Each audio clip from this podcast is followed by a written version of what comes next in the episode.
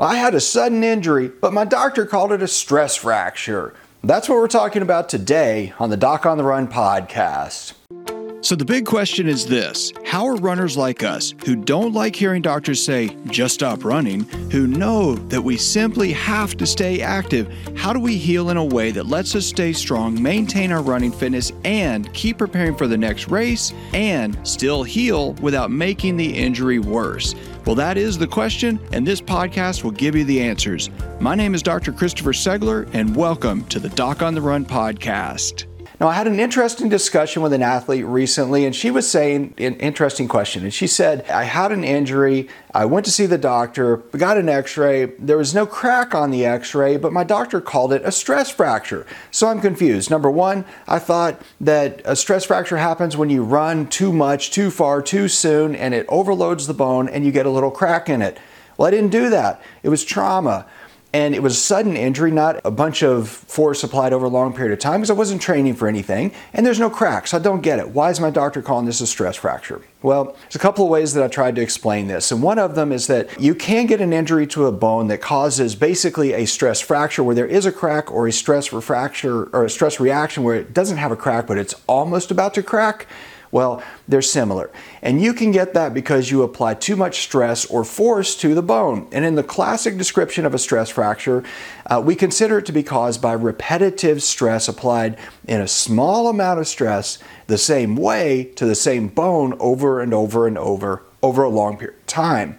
However, there is a simple way to think about this. Now, if you think about an analogy, if you have a scale and you put a rock on one side and then you start pouring grains of sand on the other side of the scale, as you apply more and more sand, eventually you get the same amount of weight and you have the same amount of uh, weight on both scales. One of them's a big rock, one of them was applied one at a time with a little grain of sand. That's the way you can do that. Also, if you're a runner and you've done marathons, you might have seen another analogy to this yourself where you get a bruised toenail.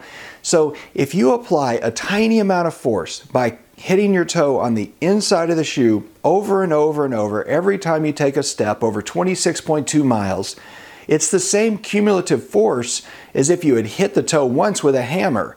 And what do you get? In either case, you get a bruise under the nail. So that's the thing. The only difference between a stress fracture and a pathologic or traumatic fracture is when you actually apply all the force at one time in, as opposed to in little increments.